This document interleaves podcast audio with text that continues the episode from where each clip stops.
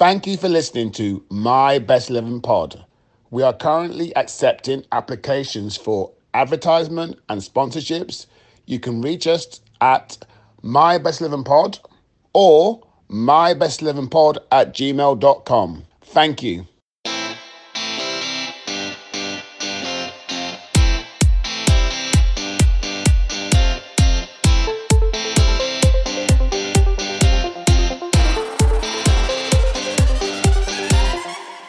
Welcome to another episode of My Best 11 podcast. Today we have a Premier League winner with us, um, who's one of the few players, not so big, one of the big clubs or the bigger clubs in England uh, to win the Premier League, and also um, one of the most decorated managers in Luton's time as well. Um, so today we have Mike Newell. How are you, Mike? Good evening. I'm fine, thanks, Andrew. Good to Fantastic. meet you. And yourself, and yourself, Marv. How are you? How are you? I'm good, Andrew. Thank you. Because it's lunchtime, or yeah, lunchtime is here for the first time for me while we're recording these. Fantastic. So, what we'll do is we'll get cracking, um, and we'll start off as ever, Mike. What we do is we always like to know the formation. Now, of course, you've been manager at a number of clubs um, and a number of continents as well. Um, I didn't realise you you'd worked at, um, across across the world as a manager. So, be quite intrigued to see your um, your formation. I mean, what was it like managing across the world? A bit different to England, or Saudi Arabia, yeah, um, yeah, everything's different in Saudi Arabia. I can I can assure you of that. It's um, it's different. That's the that's the that's the best thing I can say about it. I, I don't want to be rude at all, but the the Saudis, um, the the I, I wouldn't say strange people because everywhere you go, you meet nice people, and um, there was a lot of nice people there uh, in the football club that I worked at, but they, they, they just seem to have some sort of arrogance about them that they are above you and everybody's working for them, which is fine. Um, but a lot of the time they weren't even paying us, so it's it's uh, it's not great when you're not getting paid and they're still looking down at you as as workers. One thing I would say is I didn't know that it, they were they were so enthusiastic about their football. It's the number one sport in in Saudi Arabia. And the kids are yeah yeah. It's it, and the kids are obsessed is the word Mar- marvin. Um, football. Every every cafe you go into that, that, they don't have bars obviously because they don't serve alcohol.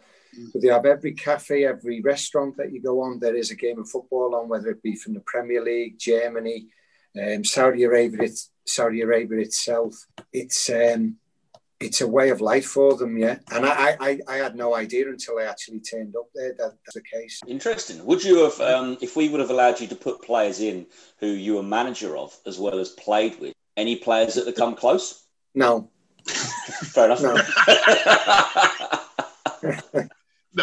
no, the standard, the standard's not great. No, they, they, they think the standard's great, and they still drive around they still drive around and they get paid the, the, the same sort of ridiculous money that players get paid these days.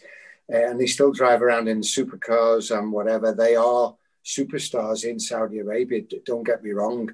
Um, but the standard's nowhere near um, what, what it is in Europe or what it is in, in England at the moment. Um, Interesting. So my com- my question was actually related to, and I just went off in a segue. Formation. We'll keep to my best eleven structure. What formation are you going to go for? Four four two. four four have, two. you, have, have you ever played draft? Yeah, Oh, everyone has, yeah. haven't Yeah. Well, you've got you, you start with twelve drafts, don't you? Yeah. Yeah. Three lines, three lines of four. Well, you you can't have twelve, obviously, because one of them's got to be a keeper and one of them will be a sub. So, where would you take them two drafts that you've got to take off the board? Where where would you take your two drafts off? yeah, I would get it Where off would- the You, side. play draft, you understand what I'm saying? Yeah, yeah. Off, well, I will. Me, I, I mean, off the Well, sides. would you? Well, where, where the- would you take them? the, the you top row. off the, you top take those row. off the side. Yeah, one off the top row, yeah. So that leave you with three up front. And Yeah. where do you take the other one from? at the back. At the back, you take it out the back. You're just trying to be difficult, Marvin. we're only we're only three minutes in, and you're trying to be difficult already. So where are you going to leave that big hole at the back? On which side are you going to leave that big hole on the In back? the middle. In the middle. In the middle. Brilliant. I wouldn't take it. I would not take it out the back, and I would make, not take it out the second row. So it would leave you with four, four, two. No, That's what I'm going to say. Excellent. So, but after Mars wound you up, well, the system, your system, or whatever you set up with, is only is only before the kickoff. Yeah, you'll, you'll never play. Never, never during the match will you have four, four, two, or four, three, three, or yeah. three, five, two, or whatever, or whatever it is. You never at any stage will you have that. This is dead easy. This is dead easy. I'm not. I'm not obviously disrespecting any of those goalkeepers that I played with, and I played with some fantastic. But if you've thought about who I played with, Marvin, right, um, it's quite easy. I'll mention some of the lads who I played with first, like the likes of Tim Flowers at, at Blackburn and Mimsy at uh, at Blackburn, Bobby Mimms, Paul Cooper at um, Leicester, who used to save penalties for fun. Remember Coops who yeah. used to play at Ipswich, Paul Cooper. Yeah. Um, and, and they're a breed apart, as you know, Marvin. Goalkeepers are an absolute breed apart. So they were all Shay Given had just come to um, Blackburn be, before, not before I left, but the season before. Um, and he was on the bench when we won the league. Shay Given, fantastic keeper. There, there, there, are loads of them, but is this one at Everton? This is the lad at Everton and Wales. Yeah. It's a no-brainer. Yeah, you got Big it. Nev. Big, Big Nev. Nev. Yeah, Big Nev. At, at, at one stage, and it was probably just before I got there, maybe the the 85 and 87 when they were winning the league. They won the league in 85 and 87 and they were in the cup finals, winning cup finals um, in 84. Nev, for me, was the best keeper in the world at one stage. Absolutely in the world. I agree. When you seen him train, when you seen it, it, you couldn't score past him in training. It, it, it was it was that hard. He was that good. And you know, how many goals you score in training. You play eight sides, you play, you do shooting and crossing and, and whatever. You scoring goals, scoring goals. It was impossible to score against him at once. At one stage, he was that good, and he worked that hard. He came into the game late, um, and they spotted him at Bury. No, I mean, I mean, he's one of the first goalkeepers who stood out for me when I was growing up and watching TV and playing and stuff because he he was what I would call he saved goals. Do you know what I mean? Nearly, if there's someone that yeah. should be a goal, he'd save it. Yeah. And there's not many yeah. keepers who do that. He saved goals. Yeah, you know. It, well, it, particularly these days, they're, they're all they're all trying to start. They're all trying to start the play through the goalkeeper, and I don't know what they're doing. Particularly now that there's no fans in the stadium. It, surely, when the fans come back, it's going to scare the living daylights out of some of these defenders and and keepers because there's no way that you would play. I, I, watched the Arsenal keeper at Anfield a couple of weeks ago, and he went and got it off the right back. He left his goal, went and got it off the right back, and passed it across his goal through the six yard box across his goal to another defender. And Mane tried to slide in and missed it by a whisker. And I'm thinking, what is the game coming to? It? Wasn't it that new Chelsea goalkeeper almost scored, a, literally yeah. almost scored an own goal trying to do the same thing? Well, he, he must have been about a foot back. away. He got it off the left back and he, he, he turned it with his left back, eh, with his left foot, and yeah. it almost it went out for a corner. Yeah, but he also put it in his own goal. Really, and he's the he's the one that they've just replaced the the first one with, which who, who was having a nightmare. So I, I don't understand it how you want uh, you, you want your keeper to keep the ball out your out the net. That that is yeah. your number one priority. And if it comes back to him, I'm saying kick it, kick it. there's a difference. Well, there's a difference between playing back to your keeper because you've intercepted it, Marvin, and you've got yourself yeah. between the, the attacker and the keeper, uh, and you using your keeper. Mm. But you don't want him to start the play. I, I, I wouldn't be giving it to the keeper at any level to start the play, uh, to pass it around his own box or to pass it out to a midfield player who who's got his back to play. I, I, I just don't understand it at all. no, I, I'm I'm agreeing. I'm actually totally agreeing with you watching it. It's ridiculous. Like, like, I agree with everything what Neely says, but the keepers of today are technically really good, newly, so they they should be able to handle the ball. You Yeah. have to handle the ball, but I agree with what you're saying. They shouldn't be No. passing the ball for the sake of passing it. I'm telling you now, ne- Neville Southall could play out in the eight sides. He was that good, striking a ball and playing. Neville could. Neville was well ahead, ahead of his time in terms Right. of receiving the ball and playing and dropping it on a sixpence out from getting it off his right back and pinging it over to his left back. Neville could do all that, but Neville didn't do all that because that wasn't happening at the time. But I, I I'm not having it. The first thing they tell you at school, like talking 9, 10, 11 years old. I know they take them in at five and six now, which is crazy. But the first thing they tell them at, at tell you at 10 and 11 is never pass it across your own goal. And at Liverpool, where I trained from when I was 11 years old, 12 years, 11 or 12 years old, till I was 18 when they released me, they they they used to say, don't pass square. And if you have to pass back, the next ball goes forward, whether it be into midfield or whether it goes forward to the to a forward. And and they were the best team in Europe at the time. And and we're, and we're talking about we're talking about uh, Ronnie Moran, uh, Joe Fagan. These are the coaches, uh, Roy Evans, the people who were coaching us. They were they were coaching and working with the best team in Europe at the time. And they said never pass square. And if it goes back, if you have to pass back, the next one goes forward. Now, It's a really easy message. It's an easy message for players though, because players sometimes But- get confused. Andrew, the game is simple, and the more you complicate it, the more the, the more problems you you have. The, the better players that you play with, the, the simpler you they keep the game. Yes, true. That is true. 100% true. Yeah, definitely. But but that's what they see. That that's because they see things, and and I I I I, I would never have myself down as a, as as one of those um, top top players in in the Premier League or whatever. The, the, the longer I played and the better players I played with, the better I be, became because it, it's what you've got around you, and you pick things up from good players. Uh, vision vision wise, they've got a picture. The, the best players have got a picture in the head before the ball comes to them. They've got a, they, they know where everybody is. And, and I, I learned that as the, be- the older I got, that when I got to 26, 27, 28, I think I was reaching my peak then because I had picture in me, picture in my head and awareness of players. And obviously the better players you play with and against, the better player you become. That, that's the same in any sport, I think. No, definitely, definitely. Talking of good players, let's get on to right back, left back, whichever one you want to go to. Yeah. Which one? So we got we got Banks in goal. Uh, right backs. Yeah. Um, well, Tim Breaker was Tim Breaker was when I joined Luton. He was like well ahead of his time in terms of getting up and down that flank. Um, he he would he would the, the whole length of that um, that pitch, Kenilworth Road.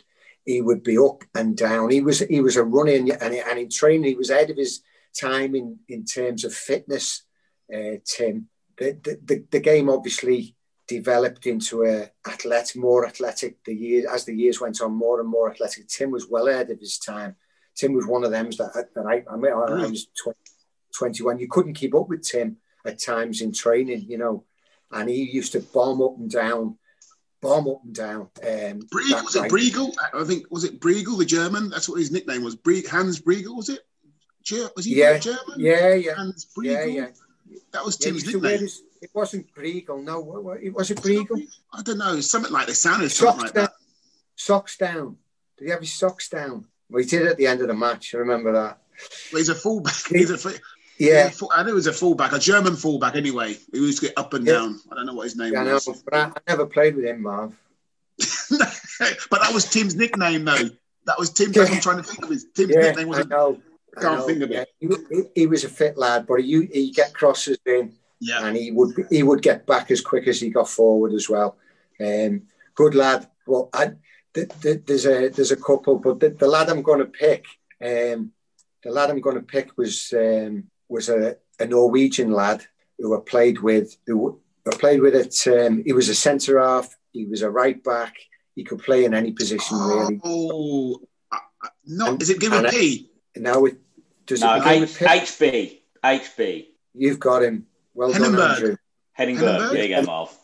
Henning, Henning Berg, he read the game so well and he could his his distribution at right back. When he joined us, he played at right back, but he could play in any position at, at all across that that back line just because of his. United. Yeah, he ended up at United in the Champions League team. Yeah, I'm, I'm sure he. I'm just now. I, you've put me on the spot here because I'm. I'm just wondering whether he'd gone before we won the league. I think he might have gone to United before we won the league. I'm, I'm not sure whether. I don't think he, he did. I think he went the season after. Well, you get confused. You know what I mean? You, you get. I played with that many players yeah. over, over 19 years and 13 clubs. I was I was trying to work it out before. It must be something like 300 and 400 players that I played with. Yeah. And it's um, Henning. Henning came to us in the first season that we were in the Premier League and he played at right back, started at right back, but he could drop in at centre half, and every it was effortless for him. Everything was effortless for him. Great lad, level-headed, the way that the Scandinavians are. Used to walk, used to walk around in flip flops and socks, flip flops and white socks, uh, and he didn't. Oh, he didn't care. He didn't care. Oh, not on the pitch. No, but, but was he, he uh, quick? in his mind, in his mind, he was quick. Right. He read the game it, that gives you another yard or two, Marvin. You know, you know how Correct. it is. Uh, Great. Let's go left back then. I, I should mention me mate Snods because he'll kill me. Ian Snodin, but he was in at Everton. He will. He, he, might not see this, but if he does, he'll kill me. Snods was brilliant, but he, he was out of the team so so much with a hamstring that I didn't get the chance to play with him. Well, I played with Ashley was a good player. Rob Johnson was a good player playing, and Rob was um, Rob was a right-footed player and played well off in that position when I was playing there. Used to you, you knew he was cutting in and giving it on his on his right foot. Uh, Le Saux, who I played with at, at um, who come from Chelsea when I played with at, at Blackburn, he was an athlete. Le Saux, uh, and the modern game was more, going more and more athletic. But the one I've picked was the lad who was already there before me. He was Kenny Dalglish's first signing at Blackburn, believe it or not, um, and probably a month or two before I joined. And he went on from he went on to, to Villa at um, after uh, after Blackburn, played at Aston Villa. Oh, oh, I've got him, little small lad. Small. small. No, never, no, no, no, no, no, no. He, he, he was unbelievable. He'd just lean into them before they could jump. Uh, and and they honestly they couldn't outwit him. But but in I terms I, of I can't remember it now because as soon as you said he went to Villa, I know I can see him. I can see him. I, I say this all the time. Yeah. I can't. Alan Alan Wright. That's it. Uh-huh. That's it. That's upset me. Damn, Alan Wright. Alan Wright, yeah. Yeah. There's a little clue for you there, man. I know. He was, yeah. he was quick as well, wasn't he? He used to bomb forward. Oh, yeah, yeah. he was quick. He was quick, but he had he, he had everything in terms of passing. The weight, uh, he could chip balls into you. He could smash them into you, chest high, uh, along the ground. He would pass it on the other side of the defender, if you know what I mean. Yeah. If, if there was a if there was a, a fella on your right shoulder, he'd pass it to your left foot. It, it, it, he read the game absolutely brilliantly, and the pace on it, he'd roll it in so that you could let it go. You know, you did that. You didn't even have to touch it. You you could let the ball beat the beat the uh, defender. Let's move into centre backs. Centre backs. centre backs. Well, I was talking about characters before and strong people, and Jen, most of the teams that I've played in, um, the, the, the skippers have been centre halves sort of thing, and big characters in the team. You know, you get all all the best teams I played with had a real good backbone, keeper, centre halves, centre midfield, centre forward, strong strong players, strong characters. Um, there was loads of them that I played with. Um, Dave Watson at Everton, uh, Kevin Moran at Blackburn, absolute man mountain. Martin Keown signed at the same time as me, and he never. I think he he, he went to Villa. Did he go to he signed from Villa. He went to Arsenal after us, and he made it at Arsenal. He didn't really. I didn't play with him. I played with him a couple of times at Everton, so I can't say that he was he was one of the best players I played with. But he, he turned into a very very good centre half. Yeah. And man, yeah. I mean, he was a he was a pest. He was a he was a he really was a pest. Um, the the one of one of the ones, well, the left-sided one of Pitt was another Ever, Everton stalwart, the same as uh, Neville. So, was he was he Welsh as well? He was Welsh as well, yeah. Uh, so, I think I got it. And, got it, and, Ratcliffe was it? It was Kevin Ratcliffe, yeah. Oh, yeah. Yes. Well done, man. Okay. Kevin Ratcliffe. I don't, I don't know how many caps he got for Wales, but he was he was captain of Wales, captain of Everton. Another great one in the dressing room.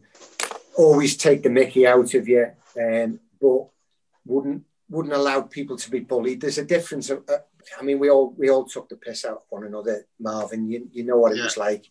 As soon as you walk through that dressing room, I mean, I walked into that Luton dressing room the f- first day and Kingy just ripped in. Kingy was Kingy wasn't even in the team at the time, and, I, and I thought, wow, who was? I hadn't even put me took my coat off or put my bag down, and Andy King just ripped into me about is your dad still in Nick? Is he? You know, because I was a scouser and all that. Nick in tellies, has he? He's been Nick in tellies, and I thought, oh my god, who's this? And Kingy just assumed that he knew me uh, because he'd been Everton and he thought he knew all the Scousers and that. And I thought, oh, that's how it's going to be, is it? You know, but the, what I was going to say is the Ratcliffes of the world, Fozzies of the world, people who were strong characters and captains, they would they would always join in the Mickey taking, but they would never allow any bullying. They would never allow anybody to be bullied. And you know, they were they were proper proper captains, proper skippers, if you like, you know. They read the line beautifully. Yeah. make sure nobody went yeah. over it. Yeah. Absolutely, yeah. Absolutely. Beautiful, beautiful. Next to Other centre back then. I've just give you a massive clue. Yeah. well, I'll give it away. I'll give it away. I, I was talking Fozzie. about. Uh, well, yeah. I was going to say. I was going to say I hadn't mentioned Mal Donaghy, who was another one. Yeah. Who was Mal was brilliant, very, very quiet the dressing room, very for a, for a player of his experience who was being capped by Northern Ireland so much, went on to Manchester United after Luton. When you thought, uh, did he go to Chelsea before Man United? Chelsea. I think he went Man United, Chelsea. No, he? he? went to Man United and then Chelsea because I played against him when I was at Blackburn. Right. I played against him when he was at Chelsea. Yeah, uh, but but Mal, uh, Alex Ferguson signed him at um, Manchester United. I'm sure he did he because did. of the way because of the way he read the game, and he was another great character, but very quiet, very quiet Mal, but another one who looked after you, and made sure you were okay. But Fozzie's just Fozzie's character and uh, is is the, the way he was on the pitch and the way he was off the pitch. He was just he was just a cracking lad, and yeah I, I, I can't believe I, I thought he was nailed on for uh, for managing, not coaching because because he was never into any of that stuff, Fozzie. Right. But I thought he was he was nailed on for to, to be a manager, Fozzie. But it was amazing that he it, it just didn't interest him at all. I know he was very successful in his business, I think, and and people forget well or don't realise how much ability he had. I mean, when you seen him in when you seen him in shooting, Marvin. Uh, or in training, the stuff that he could do. I know. Uh, the volume, oh, the finishing well, that he. But he used to be a centre forward, didn't he? Well, I didn't know that. Yeah, he used to be. I mean, he used to be a centre forward. Yeah, he started off as a centre forward. Yeah. Who was out of those two in training? Who would you hated to have been against? Uh, what Ratcliffe? And... Or, or when you played, yeah, or when you played. Ratcliffe or Fozzie. Uh, I don't. I, probably Ratcliffe when he, if he'd been at his peak because he was so quick. Um, I, I, I, I, wasn't quick. I could run all day, so uh, I, but I wasn't. I wasn't lightning. I wouldn't outrun any of those quick lads. You wasn't slow, mind you, was you? Though? No, no. I mean, no, I'm not saying I was slow, Marvin, but I wasn't. I wasn't lightning. If I, if I think if it had been lightning, I'd, I'd, I'd maybe got an international cap. And I, I, got into to the B teams and I got into the under 21 teams. I think. Well, you got, well, you, got, you got on the bench, though, didn't you? You was on the bench. Bobby Robson picked you for the I Poland game. I was in the squad. Was you not on the bench? I, I, was on the bench, but I wasn't on in the on the team sheet. I wasn't on the. Um, no, I know, but oh, okay. Wasn't on the substitutes bench. No. Awesome. What we'll do is we'll pause it here, and we'll be back after um, a short ad from our sponsors. Thanks for listening. If you haven't already, you can subscribe at My Best 11 Pod and leave us a five star rating. You can find us on Twitter and Instagram at My Best 11 Pod. Email mybest11pod at gmail.com. Excellent. So we're back for part two of Mike Newell's best 11. So far, those people who can't remember throughout 30 second ad break, uh, we've had Neville Southall, Henning Berg, um, Alan Wright, Kevin Ratcliffe, and Steve Foster. So what we can now go for is the four midfielders and the two attackers. So straight back over to you, Mike. Are you going to start on the wings or centre? It's up to you, whichever one you prefer. I'll, I'll start on the right hand side. What I, have got to I've got to mention Stuart Ripley um, at Blackburn because although Stuart was a um, Stuart was a winger, came as a winger from Middlesbrough, he done an unbelievably great defensive job in that team that we had at Blackburn. Along, not alongside, we had Jason Wilcox on one side and we had um, Stuart Ripley on the other and the amount of work, defensive work that they got through in a 4 4 2, up and down, up and down, uh, week in, week out, uh, was absolutely unbelievable. And what an athlete he was. I mean, I said to you earlier on, the game was going becoming more and more athletic in the early 90s, mid 90s. Stewart, Stuart could have been a 200 meter runner. He was absolutely electric, but he had a he had a great work ethic he could get up and down. He could get on the end of things. Um, scored his fair share of goals. Put crosses and very, in. And very unlucky, wasn't he? Wasn't? Didn't he break his leg on England, his first England game? He snapped his leg in two, didn't he?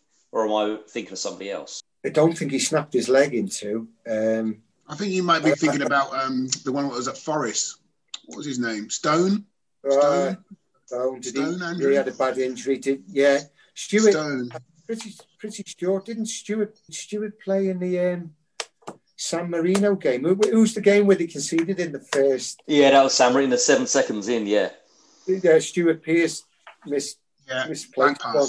Yeah. Um, yeah. Sorry, keep going. Sorry, keep going. Right, right wing. I'll have a look at that later for my yeah. own personal. Uh, well, well, Stuart was a great lad, down to earth, very studious. He'd sit at the front of the. Didn't join in in the you know, the frivolities at the back of the bus. Um, he would be, he would have his head in a book. He promised his dad. He said, "I want to, I want to have a go at playing." Uh, but he was a clever lad, I think, as um, as a kid. And his dad wanted him to go to university, and he said he promised his dad that he would, after football, he would get his head down again, and and he did that. So he was always studying, and um, through his football career, on those journeys up and down the motorway, up and down the M6, up and down the M1. He had his head in a book, but he was a great lad great down to earth Middlesbrough lad, and he was absolute workhorse. Him and Jason Wilcox, and I'm, I'm not going to pick either of them, but they were they were unbelievable. Um, it, it's just the, the, the the lad who I think would get in getting in ahead of him was just had an unbelievable talent, uh, and he was from that that that Luton side You've got it. You've got it straight away, Marvin, haven't you? That I haven't. I haven't. I haven't. I swear to you, I haven't. I haven't. Well, Go on, keep going. Well, he, that Luton side that I joined when I was 20, 21, I, I, I was thinking about it the other day. They got themselves to League Cup finals, won the League Cup.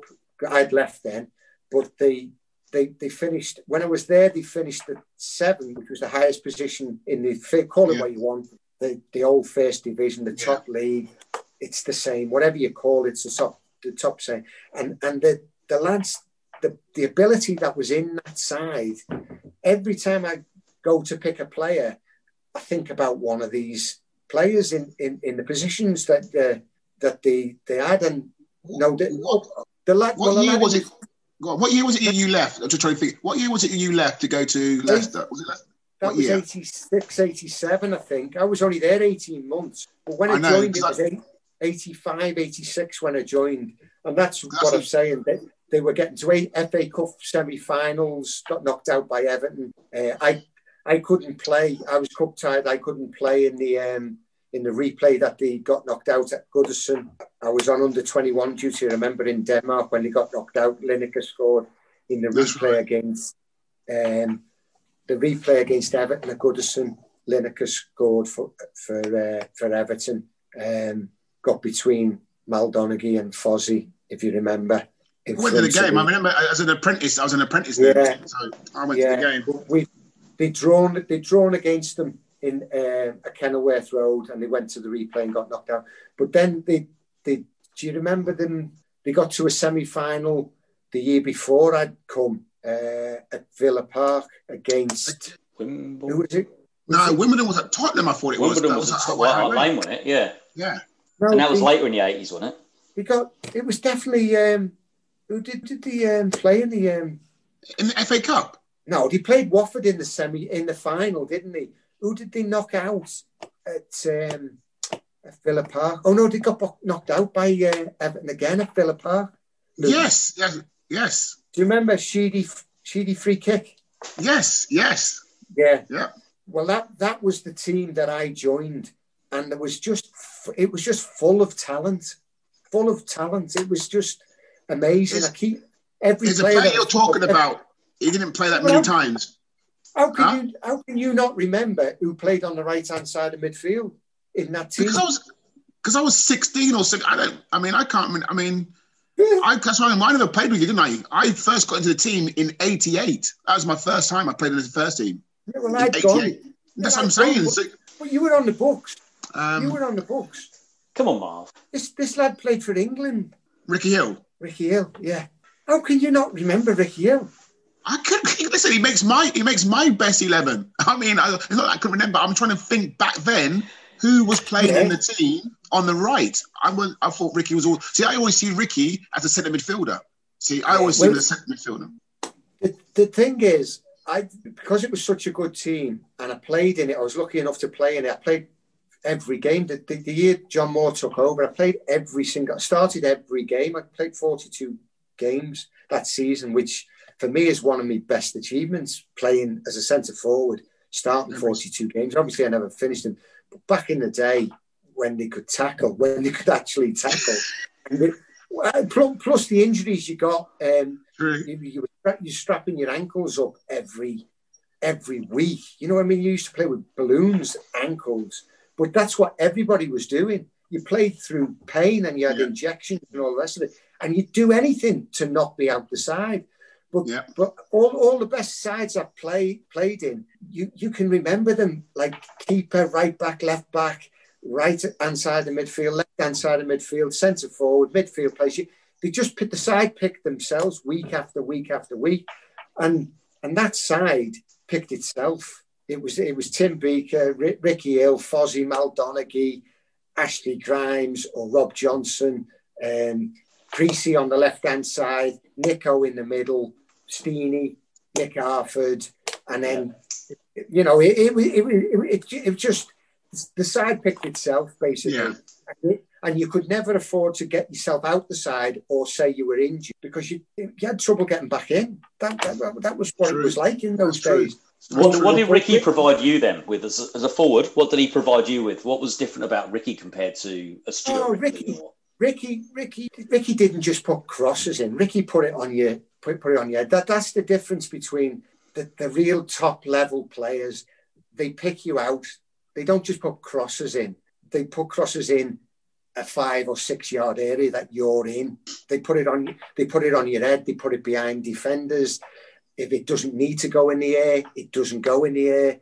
That's the difference between the top quality players that you play with and the the lesser quality or the lower when you drop down a division. And I I worked my way up from Crewe, Wigan into the first division or the old first division, and then drop down again as your legs are going, drop down again and played at Blackpool and Doncaster. Mm. And no disrespect to those clubs, who were all big clubs and great clubs, but you were playing with lads who were only just starting or lads who were on the way down. So you're playing at a different level.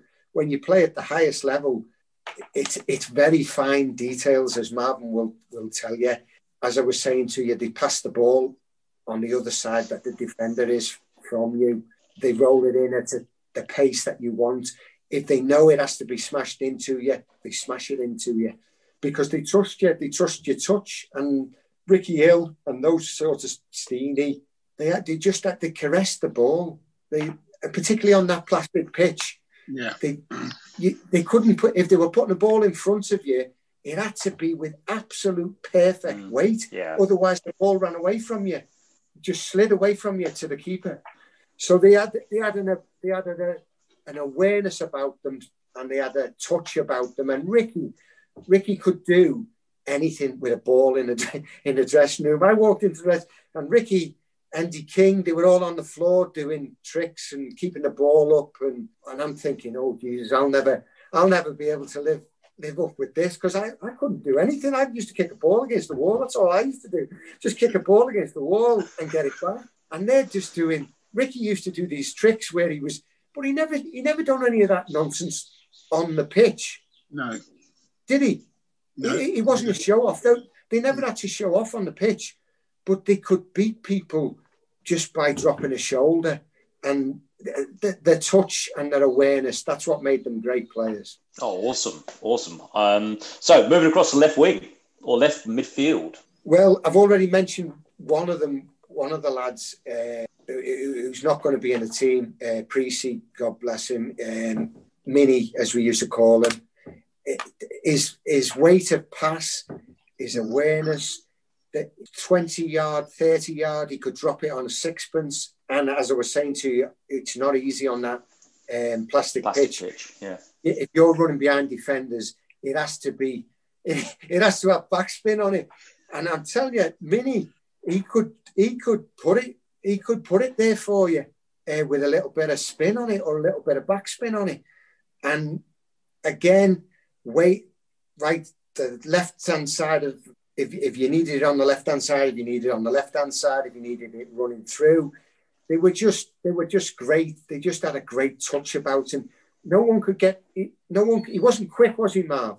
No, But- no, he wasn't. but, but they, they, they're quick in the head. Yeah, and and in training if in possession they've got just an awareness about them. And they, they get they get into positions where you can never take the ball off them and they're always got such a they've got a picture and awareness about them in the head that before the, the defenders got anywhere near them they've, they've let go of the ball. So it, it, no one can tackle them. It, it, it, it's just it's just a high quality ability that the that those players, particularly left footers, this the left footers, well, some left footers, some left footers seem to have some left footers seem to have the really good ones. You know, the really good ones. not biting at all. No, they just have that ability and that time on the ball. It's it's a bit like cricket or the the tennis. If you watch a left-handed tennis player or a left-handed cricket player, they just have a, a little extra couple of seconds about them. Obviously, hmm. you don't get that that time in tennis and cricket or football, but it, it looks like they've got It an extra it, yeah. second. Of them. It Yeah. looks like well, well, Minnie's not getting in, unfortunately. So I'm I'm sorry, but but she she Those and those Oh, Wilcox. give I'm supposed to give you a clue, but I'd already given it away a, cou- a couple of minutes ago. Kevin, Kevin Sheedy, he, he had everything and he wasn't quick. The same as Preecey, he wasn't quick, but that lad could could do anything with his left foot. He could open a can of beans with his left foot. Um, and and as I was saying, it was impossible to get near him. In training, we used to do a lot of possession at Everton. That's what it, all it was. All your warm up sessions were possession, equal sides. You could not get the ball off him. You could not get near him. He just had so much vision, so such a touch, and he never used his right foot. It, everything was with the left foot, uh, the inside or the outside of his left foot, and first time or either two touch, ping, ping, drop it on sixpence. Absolutely brilliant. I was going to, well, I did mention, thankfully, Jason Wilcox a bit earlier because he, he was another one like Ripley that in the modern day got up and down that left wing and would pick you out rather than cross it to you, would pass it to you, pass it behind the back line in such a dangerous area that defenders would put it, if you didn't put it in, defenders would put it in. Yeah, You know, what's it called? The corridor of uncertainty. It's called, isn't it? That little section. Yeah. That's it. Well, they, they've got a name for everything these days, Andrew. oh, that was from when I was a kid. I was told to do that. That wasn't. yeah. Well, that was in the nineties. Well, there are so many things that I don't understand about the game today and the language that they use. But and the and all this, I don't know what all this this means. That, I don't know. They do I don't know. I don't know. You know when the ball goes out for the throw in, and I think it's they know the cameras on them, and they have to do this. I, I have I'll have to go on a course to find out what all that means. Do you know, do you know what, Mike? Though you say that, but what I have loved with all this lockdown is with the empty stadiums, you can still hear the abuse, the swearing. It's exactly the same as on a on a Sunday pitch. It's exactly yeah. the same. And I remember listening to a Sean Dyche having a yell at and a shout at Raheem Sterling, going, "Get yeah. out! You'd spend your life on the floor." Yeah. So, which makes me think, do you know what? There is all this razzmatazz and all these clever, like you say, hand gestures and stuff. Yeah. But at the end of the day, it's exactly the same no, as a Sunday afternoon or Sunday morning pitch. Well, it is now, but, but, but though they were doing all this business before there was no crowds. So you, so, so I don't know what they'll be doing now. Whether they'll be shouting it on, uh, shouting information on. But what I do know is when you're playing the game, and Marvin will tell you this, and there's a crowd on, you cannot hear anything no. that they're shouting on, and they don't shout anything on when there's a crowd. Um, and very rarely can you, and I know this from a manager's point of view, can you play the game for those lads? You have got to trust them. And, and the most important thing about being a manager is the team that you pick. Because the only the only alterations you can make is as a substitution, either at half. Obviously, you can make a substitution in the first half if you if you want to, but you are basically saying, "I've got this wrong." and you are going to embarrass the lad you're taking off. But the but all you the only change you can make is a substitution at half time or a substitution in the second half or some little tinkering to a formation. And that can only be done at half time. So a lot of it, well, not a lot of it, it is all bluff for me. And, and, it, and I, I think a lot of the, what I'm trying to say is the, the people who are guilty of it, a lot of them have never been in that position on the pitch, if you know what I mean. And I don't want to slag anybody off here, um, but there are a lot of people who have made their way in coaching and made their way in managing who have never ever played at any level, never mind the top level. And they seem to have a, they seem to know a lot, and a lot of it seems to be in hand signals. And for me, I will never be brainwashed by it, Marvin. I will never be brainwashed for it. And as as for the as for the language that they're using about high pressing and low blocking and all this nonsense, and uh, and the group, everybody's in a group, everybody's on a journey.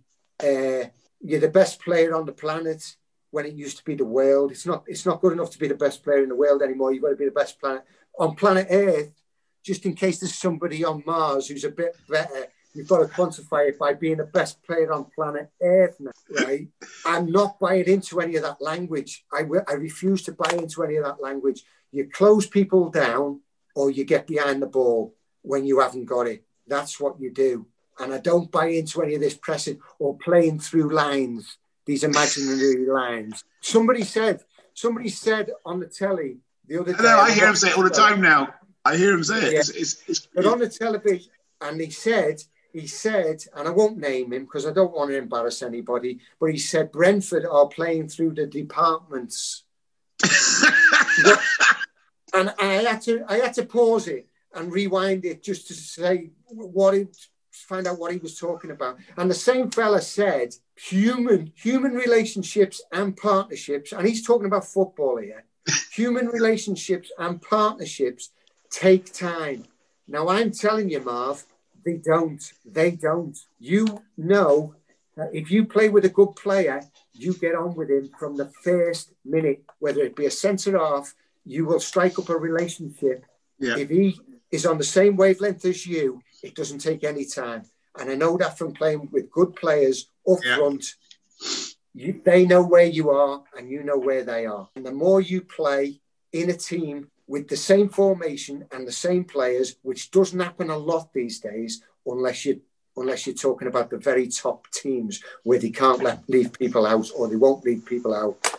The better the team will be, and the better the team will play. I know that from managing a very good Luton team, and I was reluctant to change anybody at any time. Interesting. That's really interesting outlook um, into the modern day um, modern day way of managing. Now, while we're on managing, I'm going to ask you about, um, if you don't mind, the phone in poll for Luton when you got the Luton job. Yeah. What was that like? Just just talk us through kind of what was that like? Because obviously you went on to be an unbelievably successful manager at Luton, um, um, win the title, win doing so well in the championship. What was it like on that day?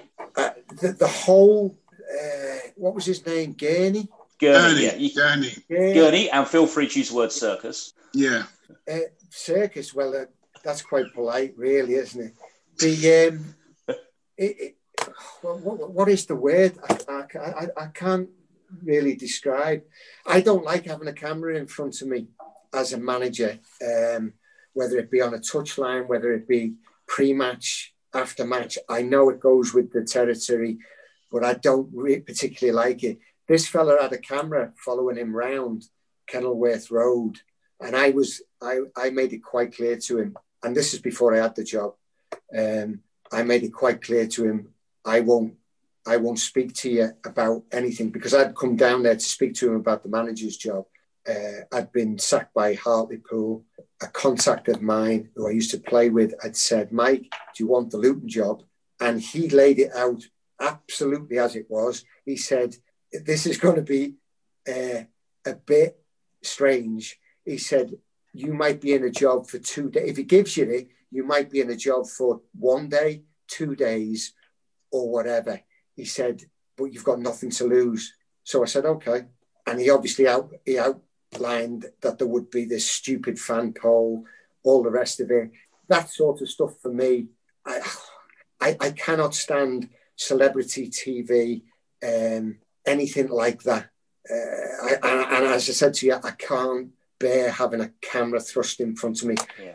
Now he had, he wanted to, he wanted me to go into a, um, when he eventually gave me the job, um, and, and it wasn't down to anybody who rang in. I can I can assure you that it was everything was completely done before the phone poll. Um, he decided he met me obviously an interview uh, with somebody else who I can't even remember who he was, and he said, "Right, you've got the job." And I said, "Well, what about this phone poll?" He went, "Don't worry about that." So you, you knew the type of fella you were you were dealing with, but this had already been outlined to me. And he and he as I, as I said, he said you'll you might get the job and it might last two days, but what have you got to lose? I said fair enough. I was on a course. I was on the what they call the pro license course now, but it was the what was it? What did it used to be called, Marv? I'm not sure. But what was um, before the pro license? Oh, UEFA. The what? UEFA. UEFA. Oh, diploma. No, no, not diploma. Oh, okay. The, the, the FA diploma, it was called and they basically give me that. I said to them on the FA diploma, I said, uh, I'm going for an interview with uh, Luton, if you don't mind. And they were great. They was they said, Oh no, no, of course, you you go. I missed the session that I had to put on. And the day the day I came back, they give me a certificate. I mean, that just shows you how much of a swizz that is, the um the, that badging law. Well, that's another thing. That's another thing. That's just a money making thing, isn't it? You, well, Alex Ferguson didn't get the pro license. Kenny Dalglish didn't get the pro license. And they all managed in the Premier League. And they told everybody, you've got to have the pro license by this. Day. If you've got the diploma, you've got it upgraded to the pro license. Yeah, we want another seven grand off you. That's what the, that's basically what it is, seven or eight grand. Nonsense. Certificate, here it is. Here's your certificate. Absolute nonsense. Who gives you those badges? Who, who, who, have you ever have you ever been on a course, Marvin, and been given a badge by somebody with more experience than you in the game. No. I, I, don't get the FA thing, how they can rule, rule the game and govern the game. I, I don't get it. And, and it's, it's just absolute money making. It, it, it is. Give me three grand for the B license, five grand for the A license, and eight grand for the pro license. And we'll decide who gets. Sorry?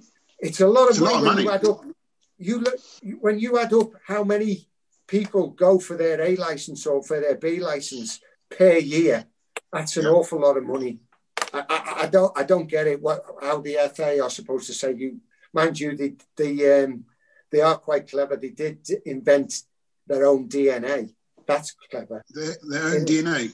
Their own DNA.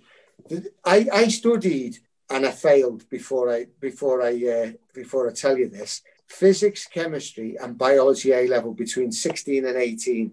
I was I was not on anybody's books. I was on Liverpool's books, but I wasn't I wasn't a scholar and I wasn't an apprentice. I was just playing in their B teams. Um, and I was studying biology, physics, and chemistry. And I'm telling you now, anybody who's got those A levels and gone on to university, hats off to them. You have got to be. I, I'm not saying I was clever in any way, but I don't know what I was doing, even starting them.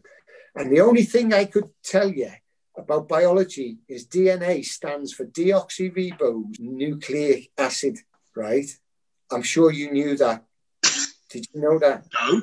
And it took hundreds and hundreds of years for them to find out that everybody had this DNA and everybody's was different. And then the FA have created their own just like that. Unbelievable. Unbelievable. How clever are they?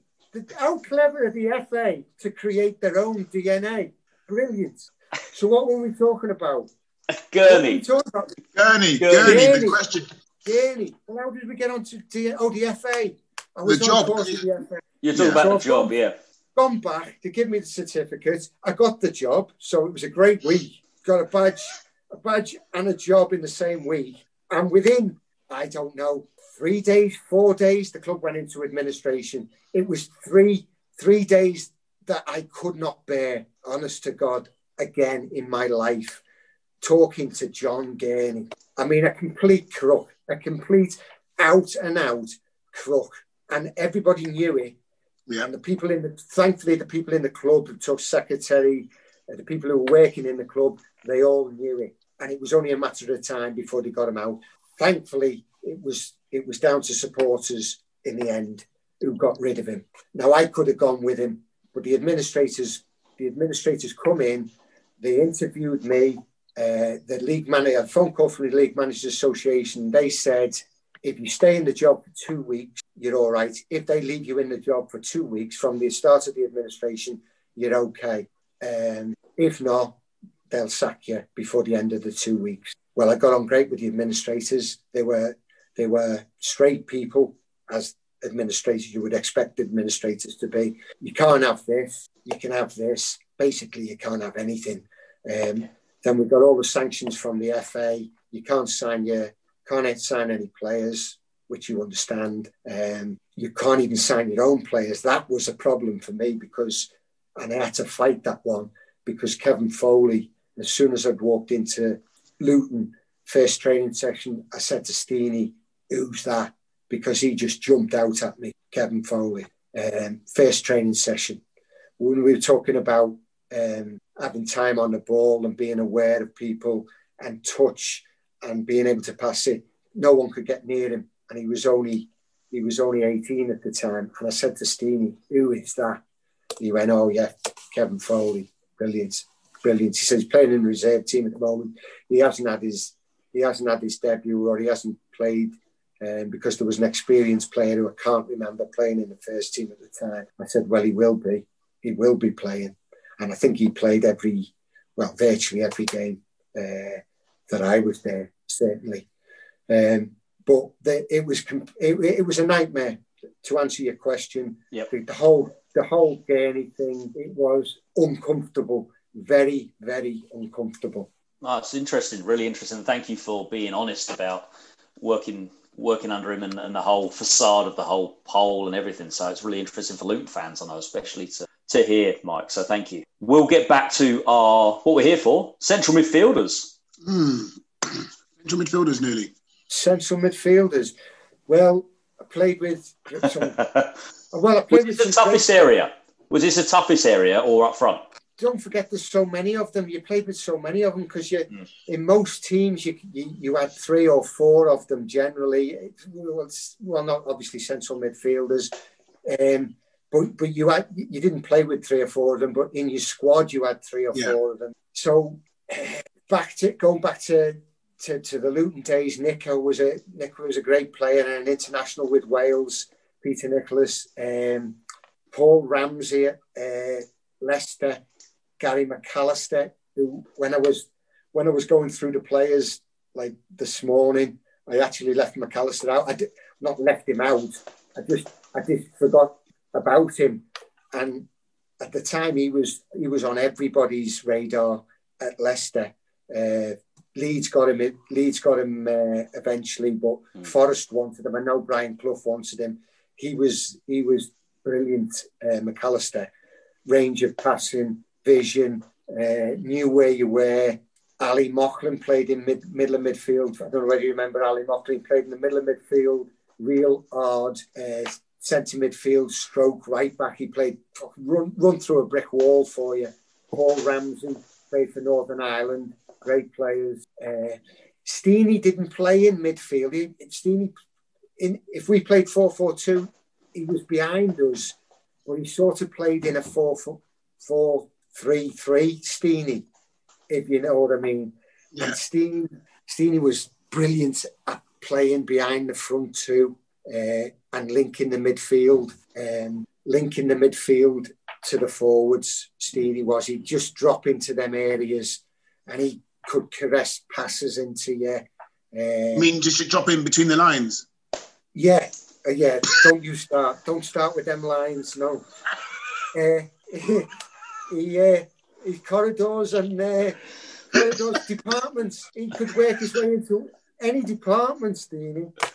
Uh, no, I know what you mean. There's loads of them, and then and then as I went to, to Blackburn, Tim Sherwood, who was captain, brilliant captain, uh, got about the pitch, up and down the pitch, could break play up, could could pass it, get it off you, start play, brilliant. Um, but the, the player, uh, uh, hopefully I've mentioned all them players who were, were good midfield players, but the player that is this is the best player that I've ever played with in my life. Ooh. In my life that I ever played football with on a pitch. This is the best player, and at the time uh, that I played with him, he was quite possibly the best player in the world at the time. Certainly within six months or within 12 months, he was the best player in the world. So is should get it. Everton? No. Blackburn? No, no. No, you did afford me this uh, luxury. Yeah, I know. England. I know, England. Of, of England, not not the full England, because no, he wasn't in the full England he wasn't in the full England. Another clue: Bobby Robson was keeping him under wraps. Let's say. Oh, okay. Was was keeping him under wraps. Yeah. Yes, I got it. He Gascoigne. Gascoigne. Gascoigne. I played with I played with Gascoigne in the England B twice in the England B team against Italy and against um, Yugoslavia, who it was at the time. Yugoslavia, yeah played one one game at Millwall at the Den and one game at Brighton game uh, Brighton's old ground, which was the Goldstone ground, was it? Gold. Yeah, yeah, yeah. yeah. Goldstone ground, yeah. Uh, and Gazza is the best player that I've ever played with on a pitch since I was 11 years old. Did you just run the uh, show? Did he? Did he just? Did he just like?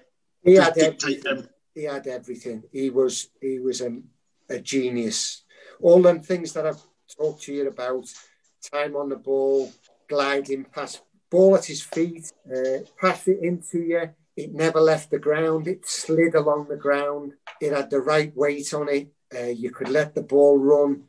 You could stop it. You could knock it off first time. He, he could see you without looking at you. He could pass the ball blind to you. When he had when he had possession of the ball, he wasn't he wasn't one of those that would keep hold of it for ages, but he would just glide past people. You, you wouldn't say he was lightning, but he was quick and he was quick with the ball. He could run past people, he could pass it past people. And Bobby Robson was just keeping the reins on him. Um, and at, at the time, everyone was clamouring for him to be in the be in the full squad, to be playing in the first team in the England team and and Robson was doing the right thing. Robson obviously he was a wise fella, and he was holding him back, holding him back, holding him back. And you, you can't tell me there was a better player than him in in the World Cup in Italy in uh, in 90, 1990. obviously the damage he did to himself in uh, 91 and whatever for Tottenham in the um, in the cup final was it Yeah. Yeah. uh, genius genius A- a- any anybody who played with him was lucky enough to play with him at Tottenham Rangers Everton uh, Lazio, etc. Lazio everybody who, who he played played Newcastle absolute genius. Absolute barn pot of a bloke. But but the best company that you will ever have it was a non-stop laugh. You said before about the, being in the England squad and I went in a few and we knew we weren't going to be playing. So we were killing hours and hours and hours uh, playing cards. You, you you were crying laughing. The, the things that he got up to you would he would have you crying laughing for, for an hour and a half at a time he was he was just a, a crazy lad absolute crazy lad Yeah, I've heard that. Lots of people have said the same thing. So moving on to next midfielder. What is your next midfielder next to to. Gazza? Have you got a hard man? I've got a ball winner. Uh, most of them were hard men. Um, Yeah, sorry. uh, but I've got a, a ball winner who played i- i- at the same time as Gazza in the England squad, and I played with him. I played with him in the club in my club side as well.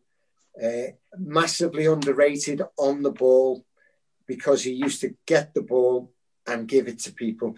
When you lost the ball, he would be the first one to get it back, and then he would give it, give it, give it as quick as he could. Older again- than Gazza, a lot older. Uh, he might be younger than Gazza, si- similar.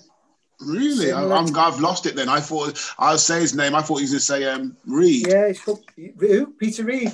Yeah, No, no, no. I didn't play with Reidy. I not didn't play with Reidy. No. No, Reidy had gone when I went to Everton. Okay. Um, Um, no, we're, we're, we're talking later than Gazza, but he played in Euro 96 for England with Gazza.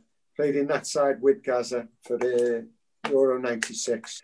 oh, When, go on. I've. Is it?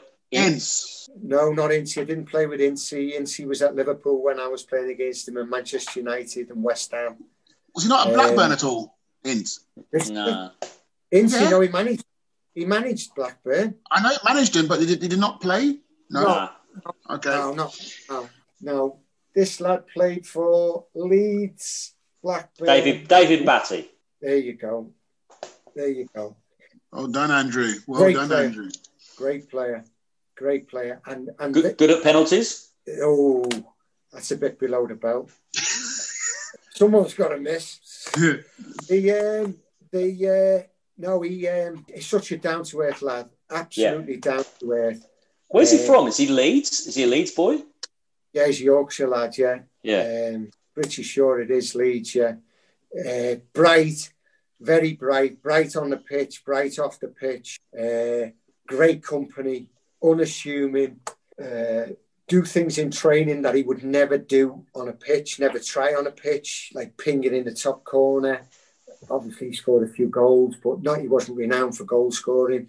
He was he was renowned for getting the ball back and giving it and and he or transferring it, getting it from a fullback or a centre half, and bang, there you go, further up the pitch. Uh, but but one of the best ball winners that I ever ever played with, and and just just a cracking lad, and one that you would you would have in your team all day long. No, he is. I knew he had a big engine on him. He always struck me as the type of player that would keep going and going and going and going as well in terms of engine Oh, and stuff like that. oh yeah, well hard hard as well. Yeah. Like I was saying to you before. Not dirty. The, the hard players weren't dirty. The hard players could take a knock and give a knock. And, Yeah. and when I say well, when I say give a knock, they're not intentionally injure people, but but give it out if you know what I mean. If it, if it's a 50-50 or leave one on them. You, you, you know, I've heard you talking about it on other podcasts, Yeah. Marvin. Yeah. You, you didn't you didn't deliberately go out to hurt No. anybody, but you made them aware that you were about, and Correct. you also made them aware that they couldn't scare you off. Exactly. So whatever they whatever they tried. I mean, I played against Shotton and Briggs. Remember Shotton and Briggs for the Oxford when they were in the first division. He- Shocking. I think I think it's Briggs. He's the first one, first bloke, Briggs, I think it was, the one he the one with black black curly hair. He had muscles, two muscles what came out of Yeah. his his head, in his forehead, two poking out. Yeah, poking they, out. they were like they were like two bouncers that you would see on a on a uh, nightclub door. Uh, them two, and Mm. and they used to they didn't know back, but they were they were when I say they played in a good side at Oxford. They played Yeah. a really good side at Oxford, Oxford's best side ever, uh, with the likes of Aldridge, uh, Ray Houghton. Houghton. them t- first division. Don't forget they were in the first division. Yeah. Yeah. Uh, good, yeah. Um, and they were hard, proper hard, and they knew they let you knew that they were they were hard as well. But they respected you if you kept coming back and you kept giving as much as you as you you took, and they didn't scare you off. They had respect for you as players in them days did. You re- respected one another, but there was no there was no yelping and there was no there was no well there was no yelping and there's more there's as much yelping goes on from the dugout nowadays when a I know, gets that's true. you know, there's three or four coaches and physios running to the touchline and yelping, and I don't get that. I really don't get that at all.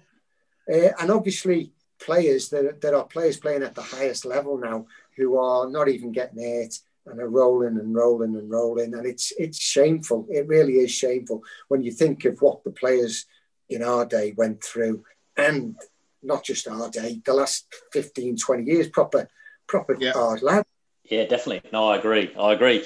So moving up front, you are allowed to pick yourself if you choose to. No I've one's picked Tony- himself. No one's picked himself. Seen, I seen Tony Adams do that one day, and I thought, no, no, no, Tony, you can't do that. You can't, you can't pick your one to eleven and put yourself in it. You can't. God, You watch, Mar- you watch Marv will. When Marv does it, he will. No, I would. I wouldn't do. I mean, you, I mean, you couldn't do that. I agree. with You couldn't do You that. can't. No. You can't. And I wouldn't get in it anyway. I wouldn't get in it. I wouldn't even get close. But um, Tony, Tony Adams, fair play to him. He was a, he was England to Arsenal captain, and he was a good Right. player. But you can't pick yourself, no matter how good you are. You can't pick yourself. But I, I forgot to mention him. I actually played with him in the um, in the under 21s at the time, and he's younger than me. I think he's a year younger than me. And you knew then, uh, played against Denmark in Copenhagen, and you knew then when we were going out down the tunnel, ah, he's got something. This lad's got something because he had that. You know when it's not really in yet to get the the lads up, or you're a young lad and whatever. And he, I think he thought, well, I'm skipper of this. I don't know whether he was skipper of the team. He might have been skipper of the team. I'm skipper of this team. I've got to do something here to get these lads wound up. And he did. Come on, lads. Come on, lads. You know what I mean? And it, whether it was him in him at the time or he was he was always going to have it in him, I don't know. But you knew you knew he was going to be a, a leader. You knew he was going to be a Right. player and a leader. Um, so I sorry for not mentioning him, but Tony, you can't put yourself in your own in your best eleven. So, Now, th- th- this, Um, this, th- these two now we're coming up to now. This, this must have been the hardest, surely, of the whole lot. Surely, well, yeah, yeah, yeah, yeah, and no. Yes one of them, no. one of them, I, one of them, I know straight away without a shadow of a doubt. Well, well. Oh, oh, oh, maybe not then. No, no, no. You do know him, yeah. Yeah, yeah, Yeah, you do it- know. Yeah. Yeah, well, go on. Tell me who it is then. Shearer. Shearer. Yeah, well, it's got to be. Any, any, Yeah, of the, well, I'm just, any, yeah, I'm just making. Okay, any of the other lads who I'm going to mention would have him in the team anyway. correct. Do you know what I mean? Yeah, They, I agree. unless it's David Speedie who I play with. David Speedie would probably say he was better than Shearer because he's. 'cause That's the like. Have you met Speedie? I played against him a few times. Yeah, He just, he never stops talking. He, never stops talking. Speedie, he, he would argue more than me. Speedie would argue more than me, and he would he would have himself in in the team instead of Shearer. He, although we swapped him for, he went to Southampton when Shearer. He paid three million for Shearer, and they give Southampton Speedie as well. So they paid more than three million, if you like, or whatever it was, whatever the fee was. They give um, Speedie. Speedie was a good player. Don't get me wrong. When he was at Chelsea, spring, unbelievable spring for a little man.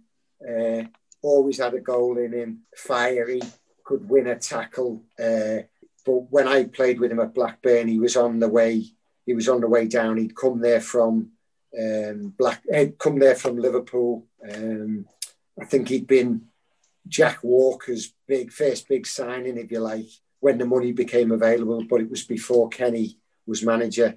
So Kenny became Kenny came in about three months later. Speedie played that year, and then at the end of that year, he signed Shearer, and Speedie went to Southampton.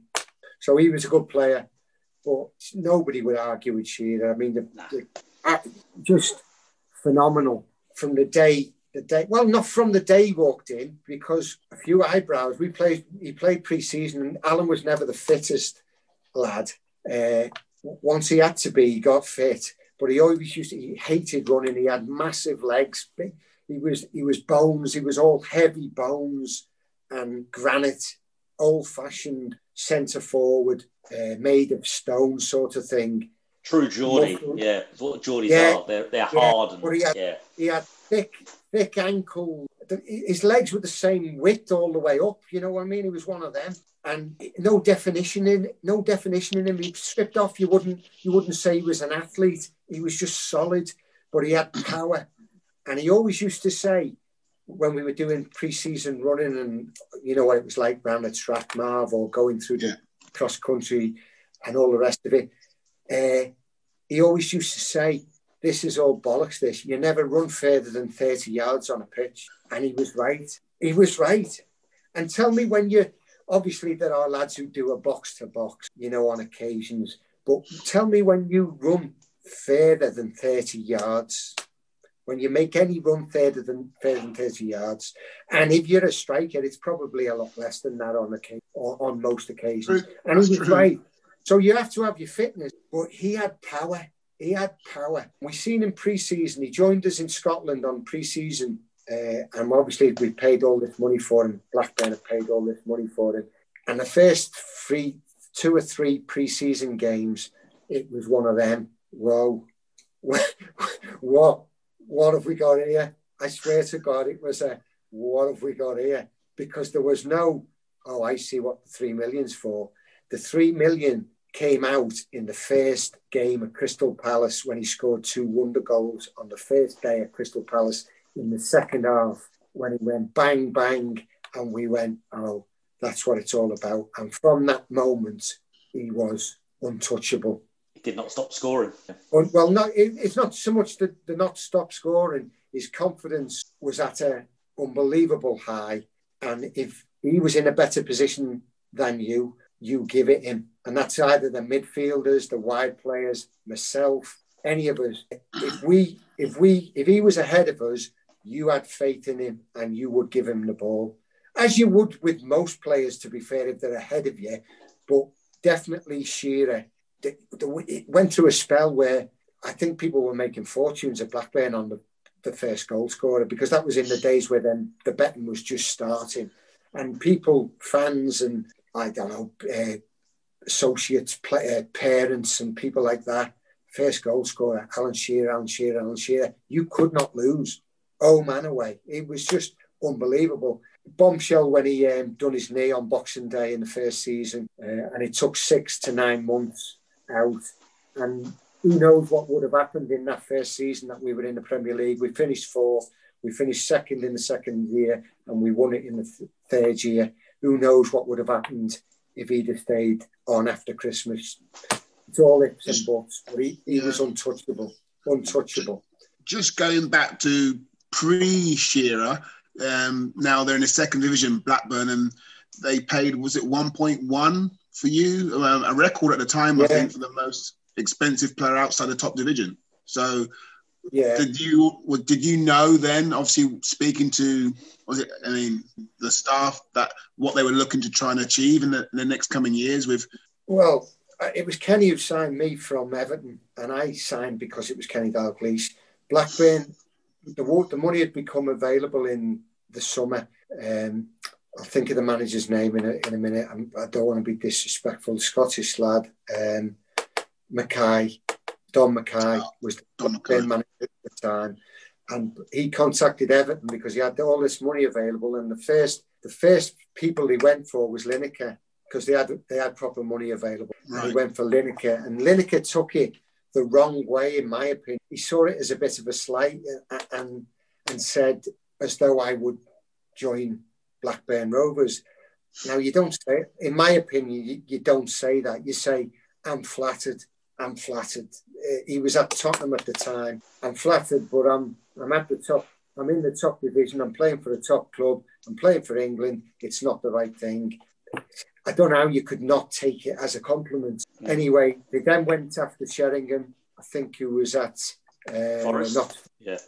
and and then they come for me. It was at, at Everton, and I knew at the time that that Howard Kendall, who'd just come back to manage Everton, was in two minds about me. wasn't sure about me, and he, he'd been a he'd been a ma- uh, manager at Blackburn uh, before he came to Everton, so he felt obliged to to let me know and and do the right thing by Blackburn by making me aware of it and said, look, they've got a lot of money. And I was never one to be swayed by the money. I'd worked hard to get it to, to Luton and play in the first division, to get back into the first division with Everton, who were a massive club.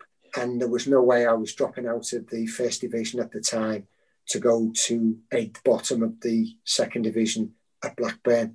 But I said to Howard Kendall, I said, out of courtesy, I will go and speak to Don Mackay and I went and spoke to him, and we never I spoke to him for an hour and a half at the Haydock Thistle uh, on the M6. We never mentioned money, never mentioned a penny. He never mentioned money, and I never mentioned money. And he said to me at the end of that, I said, It's not right for me to do it this time. And he said to me at the end of that meeting, he said, Well, perhaps if you're not getting a regular game at Everton in a six weeks or whatever at the end of September, we might come back in for you. I said, Don, please do, you know, please do. Anyway, Don was sacked after about, I don't know, September-ish, October-ish, and they put Kenny in. And it just became a totally different ball game then because Kenny Dalglish had been my hero since I was 11 years old. And uh, it was a it was a no-brainer. As I said, I'm not going to be disrespectful to Don Mackay, but I seen Kenny attracting different types of players to Blackburn. Um, and and Kenny didn't try and do it all at once either, because we were in the second division when Kenny became manager, eight eight from bottom. So he done it gradually. It was it was like a, a revolving door every Thursday. You, you put Ceefax on and to see who, who you who Blackburn had signed. Because I said to me, no, honestly, you, they signed a new player, Gordon Cowans, Colin Hendry, uh, myself, Alan Wright was the first, then Colin Hendry, then myself, then Gordon Cowans, Roy Wegerle. Uh, there, were, there was one coming every every week. But the best thing he did, um, Kenny, because he's a, a clever fella and a, and a wise fella, is he didn't discount anybody that he had in his squad. And he still give everybody who was at Blackburn a chance. And that allowed uh, Jason Wilcox, Mark Atkins, who I forgot to mention, who was a great centre midfield player, great in in the title winning side. Batty didn't. Batty only came in for the last eight games of that title winning side. He was there for for a lot longer than that. But Mark Atkins played the majority of that season in centre midfield with Tim Sherwood, and he had some engine on him. So he gave the opportunity to people like Mark Atkins, Jason Wilcox, Mimsy was there in goal. He didn't make wholesale cha- wholesale changes and disrupt a, a, team and and disrupt the club. He had the, the vision to say we're going to have to do this gradually. But in that, once we got up into the Premier League through the playoffs, Shearer was the one. Ripley, he signed Ripley, Shearer, uh, somebody else as well, Henning Berg, and a couple of others. But Shearer was the one that changed everything. Well, you just touched on it there, Kenny being your hero. I was just going to quickly yeah. just go back to the Leicester when obviously Everton coming for you. Was you a little bit disappointed that it wasn't the, the red of Liverpool? I got a phone. I got a phone call to say sit by the phone. The the old the old um, chief scout was Ron Yeats, who used to play for uh, Liverpool. Yeah, I remember the centre half, and he rang yeah. me dad and said sit by the phone. And I'm not saying I, I, was close to signing, but I was sitting by the phone for, for about 24 hours. Uh, and uh, they signed Rush back from Juventus. They signed Rush back from Juventus. And Colin Harvey rang a day or two later, and I knew it wasn't going to happen at Liverpool. And I said, Yes, that's the closest I'm going to get to going home, playing in the Merseyside derby. I didn't even have to think about it, but I don't know how close I was but but the chief scouts had told me dad to tell him to sit by the phone, uh, and you had to in them days because you, well, you didn't have a phone, you didn't have a. No. So I was sat by the sat by the phone for 24 hours in Northampton. Yeah, um, going back to centre forwards. Yeah, the, I, I touched on Steenie.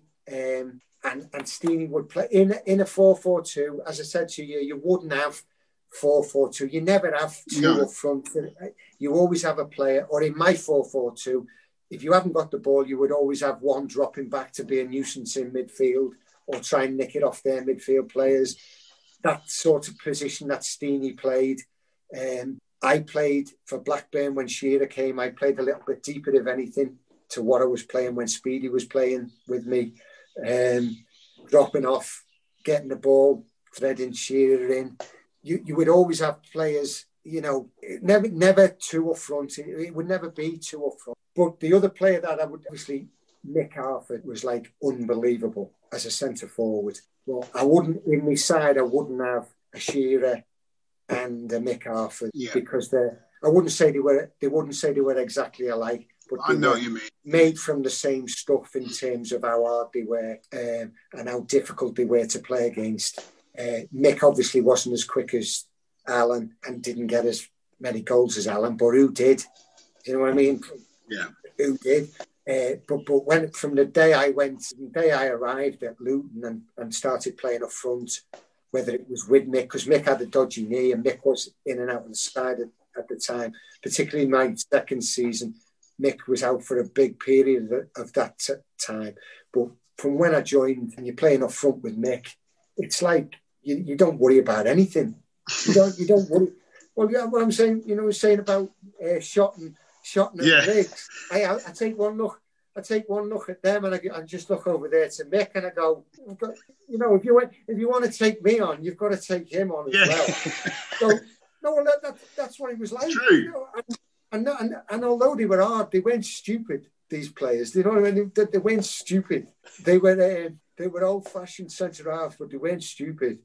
And you just felt like you had a freedom not a freedom, but but no one could hate yeah. you. You know, you play like you with with Mick, and I had that same feeling with this lad who I've picked up front to play with, or in in the in the team with Shearer. I, I had the same feeling with him when I was at Everton, when I joined Everton, and I scored all them goals that I scored until this lad got injured and my goals dried up. I got my knee injury, obviously that that helped dry the goals up at Everton. But this lad getting injured and going out of the team obviously had a massive effect on me because there was nobody like him to play alongside um, when I was at Everton. I'm, Come on, I'm gonna, yeah, but, but he's, he's similar to Mick. I would have thought a little bit more mobile. He's right, similar to Mick. More mobile. Sorry. Sharp. Sharpy. Little yeah. bit more mobile. Little yeah. bit more mobile. Scored hundred odd goals for Everton. Was always their number one centre forward in the in the days of uh, 80, winning the league in 85, yeah. winning the league in 87. I joined in 89 and I missed I missed the, the, the peak of that team because a lot of them were over the hill. I wouldn't say Sharpie was over the hill, he wasn't. I'd say he was around his peak at the time. But uh, a lot of them were on the way down uh, or had, had, reached their peak and were on the way down, if, if you like. So that team was breaking up, but he was always the number one choice in Howard Kendall's alongside whether it be Adrian Heath or Andy Gray or whoever it was playing up front with with Sharpie, Sharpie would be number one on or the number nine on the team sheet first in that side. And I understood that when I got to Everton, I understood why that was because he had everything, as you said, mobile. He wasn't he wasn't a giant, but he was good in the air. Yeah, he was. Uh, he had a massive spring in him. He had a good touch. He would bring you into play. He would flick it on for you. Uh, he was another goals. Lad, big, Scored goals as well. Big, yeah, big lad, big, strong, hard Scottish lad. That would be that would be my side. Yeah. Fantastic, fantastic. And who would lead this um, yeah. band of merry manager. men? Which manager? Who's the best manager you've ever worked on, or ever played under? Uh, that, well, again, I'm, I'm biased in in Dalglish because yeah. Yeah, biased. It, it's hard when they say you, you shouldn't meet your hero and all the rest of it. and a lot, I'm sure a lot of that is true. I'm sure there are lots of occasions where people have met their hero and they've thought, mm, not quite what I thought he was, but he he was everything that I thought he was. You know, very unassuming, never talked about what he'd done in the game. Didn't have to. Everybody knew what he'd done. He, but but he had that. He commanded that respect. He, he joined in uh, in that period of time where there was a player coming in every week and he was getting to know he was still quite a young man you know he was only just about 40 he used to join in the training sessions um, I was going to ask you about R5 Marvin could you have players that you trained with because he used to I used to play with him on every Friday morning against Kevin Moran and if it obviously if you could have players you trained with he would have been in it right. would have had to wear oh, oh absolutely brilliant just light years ahead light years ahead on the pitch. But uh, as I was saying to you, he commanded the respect because of what he was as a player. But he also he got his own respect because of how he dealt with players and the respect that he gave players. Because he didn't walk in, he, he never walked into that black black room dressing room and said, "I'm Kenny Dalglish. I've won this, I've won that. I've been manager of Liverpool." He he looked at players, he weighed players up, and he gave them all a chance, every single one of them a chance. And he, t- he told them, do what you're good at, which is what I, the best lesson that I've ever, ever, ever had as a manager. Do what you're good at.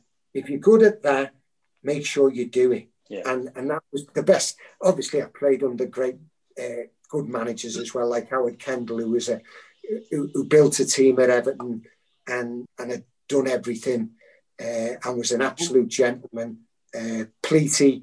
I was going to say, what about Pleaty? He signed you twice, didn't he? He signed you twice. No, no, he didn't sign me. No, he Leicester? come to Leicester after I, I was there. He got oh, to, really? Oh, okay. Pleaty, Pleaty signed me at Luton. Then he went to Tottenham in, in at the end of my first season. Uh, that's when John Moore took over, and then uh, Pleaty, when he left Tottenham, he come to Leicester, and I was at Leicester at the time. Already there. He wasn't, okay. he wasn't the same manager not for me at Leicester because what I was saying to you before about picking the team is the hardest bit. It is the hardest bit. Pleaty got his tracksuit on and did more coaching than, than well, he didn't do any coaching at Luton when I was there. He just picked the team and made you feel good. And and what I say, what, what I mean by making you feel good is um, obviously being picked in the side should make you feel good but he knew the times where he had to get you to one side and tell you early that you were playing because he may you maybe have doubts about what happened last week or whatever. So he give so he was coaching more at Leicester then, was he? Oh, totally coaching at Leicester. He really? was totally coaching. He was on the training pitch more than it than it. Well, he was never on training pitch at Luton. Was he? he well, not, not no, but and funny you should say that because because when he must have come back to Luton after Leicester, he wasn't he wasn't on the training ground that much. It was John Moore doing it again at Luton. Yeah, well, well, when John Moore was doing it, when John Moore was manager, John, we never seen John, never come out the office. It was like a, it was like a standing joke. Where, where's, where's the manager? Um, but John, John was clever enough to pick the side, the same side every week. And when you, when you, when a change is forced upon you by injury or suspension, which it is, I'll give you that, it is more these days than it was then. When a, for, a change is forced upon you, you put your best player that you've got to play in that position that you are missing so that you're not moving in from there to there. Square pegs round holes. Yeah. Exactly. That's right, Andrew. You you are you I, I heard Howie on here a little bit um it was either yesterday, I put it on yesterday or this morning, I can't remember. Um, and he said, we knew what everybody else was doing in that side. Well, in all the sides that I played in, the best sides that I played in, you knew exactly where people were. No, no. I mean, again, like you said, you're spot on what you're saying. It wasn't a case about, well, how, uh, how did you get on this weekend? Did you win? Did you lose? It was, who's the next one? Who's the next one coming through you to say to me, who's who's the yeah. next kid who's gonna? And yeah. that's that's how it should have been. That's how it should be. I mean, which, which it was great for me because it was like yeah. it wasn't about winning FA Youth Cups and all that stuff. It's about no. who's the next one coming through. Who's the next Kevin Foley? And obviously, yes. I, I mean, I remember the time well, you first saw Curtis Davies. Leon, remember you... Well, Curtis Curtis was the first one I saw because it, he was running uphill. Yes. Uh, only over 20, 30 yards. And I, I said to Steenie, who is that? uh, because I've never seen, I've never seen anybody over that sort of distance, uphill, going up. It was like watching a, a horse, honestly. And it, obviously, at that time, he couldn't edit, he couldn't kick it, he couldn't trap it. Uh, and I'm not being, I'm not being no, rude not, to no. Curtis now. Uh, he, he would tell you that himself, but he had so much enthusiasm and, and a fantastic attitude um, that he had to play. We had to get him in the side somehow. So awesome. You're choosing. So you're choosing Kenny as your as the manager to lead this. Yeah. And well, I haven't got to choose an assistant and a physio. No, no, no, no. no. I mean, I know. Are you team, in the in the. Are you team manager? You team the YouTube manager. So, so listen. The last thing, one of the thing we we asked you because obviously um, the connection is Luton Town what I mean, it's 18 months you was there. You've, you've, explained to us. What was your most memorable Luton game and why? I mean, playing. Yeah. Well, it's got to be Liverpool, hasn't it? I don't, the hat trick. I think the hat trick because yeah, well, yeah, the, the, cup game was brilliant as well. But we, we played them three times in the FA Cup. Don't forget, we played them in the snow at home. Uh, yeah. We couldn't get up to Anfield, which they they want. You can imagine because Anfield was full there was, yeah. there was fans outside Anfield, and we we tried to get a plane up from Heathrow that morning when we woke up and the snow was everywhere. We tried because we weren't going to get there on the coach. Um, I mean, it was bad planning, if anything, because what you what you're doing, not going up the day before Anfield. I know. But but they they planned on going up on a coach on the morning of the game and sleeping in the afternoon. Uh, but we got up and there was four foot, six, six foot of snow. So it was one of them, right? Ring the plane, we're going on the plane. And then, and there was no way the fella was taking off, didn't care where we were playing. He was not taking off at Heathrow. We've got a game at Anfield, mate. I'm sorry, there's there's a runway full of snow here.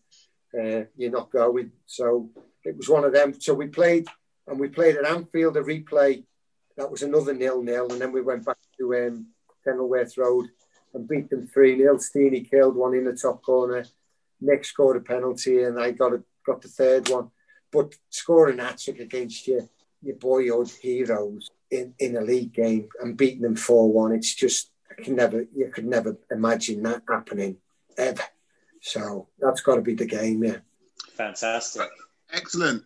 And what is it? Just for Luton fans as well. Yeah. Sorry, Mark, you go. No, you say you say it. No, you're going to say the same the thing. Luton fans and and a number of other fans from other clubs and things. Obviously, um, don't hear much from you in the media. Don't hear much from you um, at all, really, Mike. Um, what is it you're up to these days? Yeah.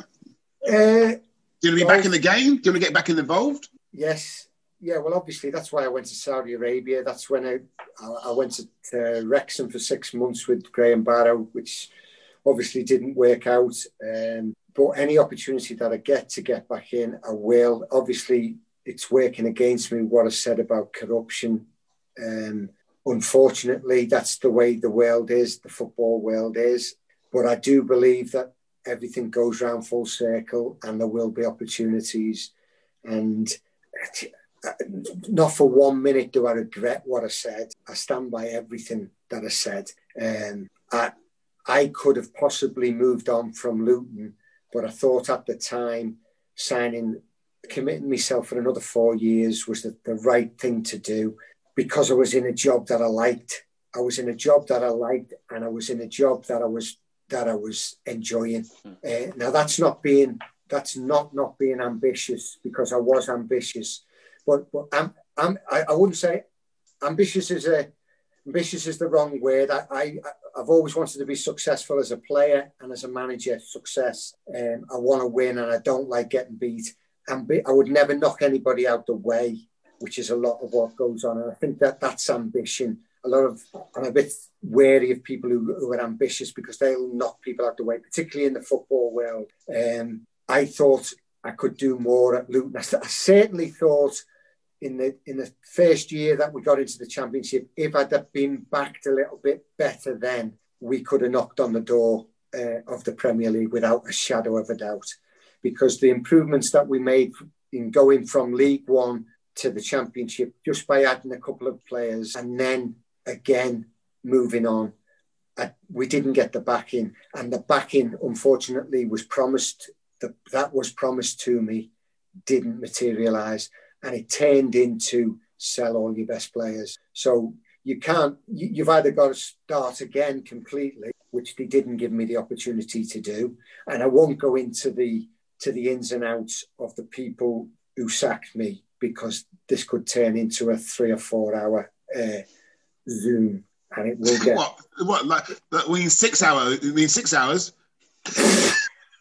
six hours, six hours, and if I if I'd have wanted to say stuff, um, I would have said it by now, and that's why you don't see me in the media, and that's why you don't see me on podcasts. I come on this podcast because it's to talk about football, and because I know you, Marvin. Um, not being disrespectful. No, no, no, Andrew, but, but I know Marvin. I won't go on any podcast and talk to anybody about my career in football uh, or management. Um, there are certain things that I would like to keep a lid on for the time being. Um, and I believe that firmly believe that I that I will manage again at some some level. There, there are good people who, st- who are still in the league, in the in the game and running football clubs, and who will run them honestly. There is no chance of me getting a, a job at a football club that is not going to be run honestly. No chance. So, so it's um, that's why it will take time. Um, but I firmly believe that I will be given a chance at some stage. Excellent. Well, Excellent. I mean, I, I, luck, I yeah. can honestly say, look, I mean, I worked with you at Luton, and if you got a the US national job, I wouldn't mind like helping out with you there. Hey, one hundred percent. Stranger things 100%. have happened, Marvin. I know. Somebody, I know. Somebody texted me completely out of the blue. Did I tell you this? No, yeah, you did. No. This is only in the last twenty four hours. No, Do you didn't you tell me this. Want, no. You didn't tell me this. Go on. Go on. You, honestly, have you ever thought of a job in MLS? Right. And I've thought, you know, I've thought about a job everywhere. I, I would work anywhere to work in football absolutely where any any level, any country. Um, and within within an hour or so, I'd, I'd, I'd also uh, re- read an email, a job advert from the US, and it was only a university. It was only a university job, and I I was on the verge of applying for it. And this lad had, had sent me the text. Have you ever thought? And it was such a coincidence that I, I, I texted the lad back, and I went, "Wow, what a coincidence! I've just read a, an advert for a job in the US. Oh, you're better than that. Let leave it with me. If I, if you've got my permission, I swear this lad's not an agent. This is just right. a lad I played I played cricket with in a in a uh, Liverpool cricket club going back forty years now. Um, yeah, forty years. Really? Honestly, God, leave it with me. Leave it with me, he said. Leave it with me. And I've gone, well, go on. What have yeah. I got to lose? Nothing. What yeah, exactly. Nothing to so lose. The, there are people who I've worked with, and there are people the likes of Steenie, who, who I had a fantastic relationship with. And uh, it's a sh- crying shame that he's not involved in football at the moment, and, yeah. and particularly at Luton, which he gives so much of his career to. And uh, you, you will never know how influential he was in in being behind me in, in what went on in them three years. He was he's somebody that you can trust one million. I know that doesn't make sense, but one million percent. And and uh, Luton through and through, a great judge of a player, um, great judge of a player and character. And uh, he was he was massively influential in everything that went on while I was there. Uh, him, Kevin Feedy, who I worked with at Hartlepool, and I, went, took to Saudi Arabia. Uh, Marlon Beresford, who I took as a goalkeeping coach. These people who obviously believe in me, uh, I believe in them as well, and they they firmly believe that that it will happen again. Doesn't matter how old you are, or I, I don't feel old, um, and and the game's still the same, and it always will be the same. And as I said to you before, I will never be brainwashed by this technical stuff or moving people around chalkboards or and whatever, and how you set your team up and all the rest of it. If three of your players don't turn up on that day, it doesn't matter how you set your team. It's about it's about who turns up, who's playing well, who's not playing well, making the right decisions and the right uh, changes, whether it be to your team or whether it be to your team during or in the game. That's what managing is about. Managing's not about setting your team up or being cleverer than the other manager. If you've got better players than them and all your players want to play on that day, you'll beat them. That's what football's about. Excellent. So thank you, Newley, for coming on and being a guest on My Best 11.